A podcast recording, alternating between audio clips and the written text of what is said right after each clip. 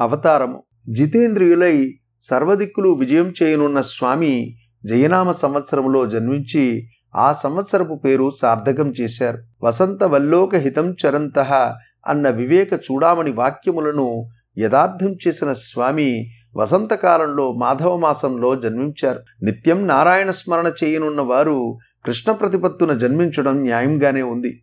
ఆద్యంతరహితుడు ఆదివారం నాడు ఆవిర్భవించారు. నక్షత్రమో మంగళమై మృదువై మిత్ర దైవత్వమై ఇంపొందిన అనురాధ నక్షత్రము. చతుశిష్య సమేతంగా ఆదిశంకరులు ఒకే మూర్తిగా అవతరించారనే విషయం సూచించడానికేమో పంచానన లగ్నం తమ జననానికి ఎన్నుకున్నారు. స్వామి జననం జయనామ సంవత్సర వైశాఖ కృష్ణ ప్రతిపత్తిది.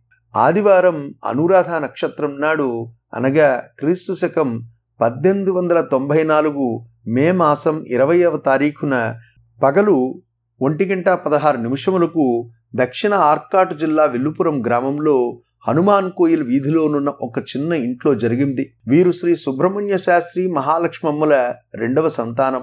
పెద్ద కుమారుడు గణపతికి అప్పటికి తొమ్మిదేళ్ళు. ఒంటి కన్ను కన్ను కాదు ఒంటి కొడుకు కొడుకు కాదు అనే సామెతను అనుసరించి పుత్రులకై పుణ్యదంపతులు కులదైవమైన స్వామివలై స్వామినాథ స్వామికి మొక్కుకున్నారు. కులదైవము యొక్క అనుగ్రహంతో జనించిన కుమారునికి ఆ పేరే పెట్టుకున్నారు. వారి సత్య సంకల్పము చూడండి. స్వామి తరువాతి కాలంలో అనేక కోట్ల మంది భక్తులకు కులదైవమైనారు. శ్రీవారు జన్మించిన ఆ ఇల్లు ప్రస్తుతం శ్రీమఠం ఆధీనంలో ఉంది. అక్కడ వేద పాఠశాల నిర్వహించబడుతోంది. అహర్నిశలు వేదశాస్త్ర అభివృద్ధికై కృషి సలిపిన మహాస్వామి పుట్టిన ఇల్లు నిరంతర వేదఘోషతో నిండి ఉండటం ఎంతో సబబుగా ఉంది.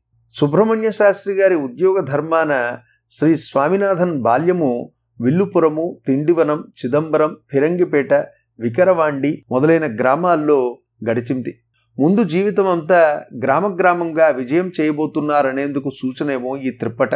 పెద్ద కుమారుడు కలిగిన తొమ్మిదేళ్ళ తరువాత ఇక పుత్రులు కలగరేమోనని బెంగపడుతున్న సమయంలో పుట్టినవారవడంతో శ్రీ స్వామినాథన్ అంటే తల్లిదండ్రులకు ఎంతో ముద్దు గారాభం. దానికి తోడు చురుకుదనం మంచి నడవడి చక్కదనం మంచి మాటకారితనం ఇవన్నీ కలిసి వారిపై మరింత ఆదరాన్ని కలుగుజేశాయి.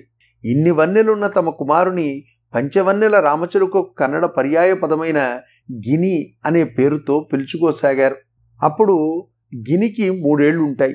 చప్పుడుకు ఒక రాత్రివేళ మెలకువ వచ్చింది. ప్రక్క ఇంట్లో పెద్ద హడావిడి జరుగుతోంది. ఒకటే శబ్దం.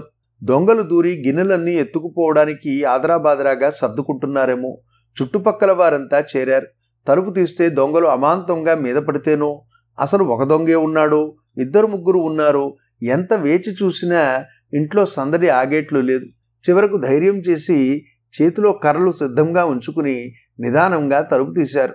లోపల చిన్న మూతి ఉన్న బెల్లపు చెంబులో తలదూర్చి మళ్ళీ బయటకు తీసుకోవడానికి రాక ప్రాణభయంలో కంగారుగా అటు ఇటు పరుగెత్తుతున్న ఊర పిల్లి కనిపించింది.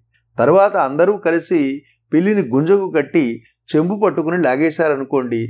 అయితే ఆ దృశ్యం పసిబాలుడైన మన గిని స్మృతిపదంతో చెరగని ముద్ర వేసింది.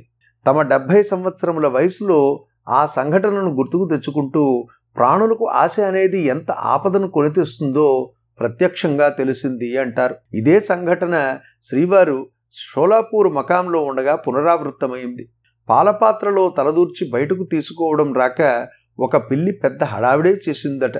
మెట్టూరు రాజగోపాల అయ్యర్ తదితర పారిషదులు పిల్లిని విడిపించి ఇక మీదట మరతోనున్న మూతలు పెట్టుకుంటే ఇబ్బంది ఉండదనుకుంటున్నారు. స్వామివారు పెద్ద మూతి ఉన్న పాలపాత్రలు వాడితే పిల్లికి ఇబ్బంది ఉండదు కదా అని సలహా ఇచ్చారట.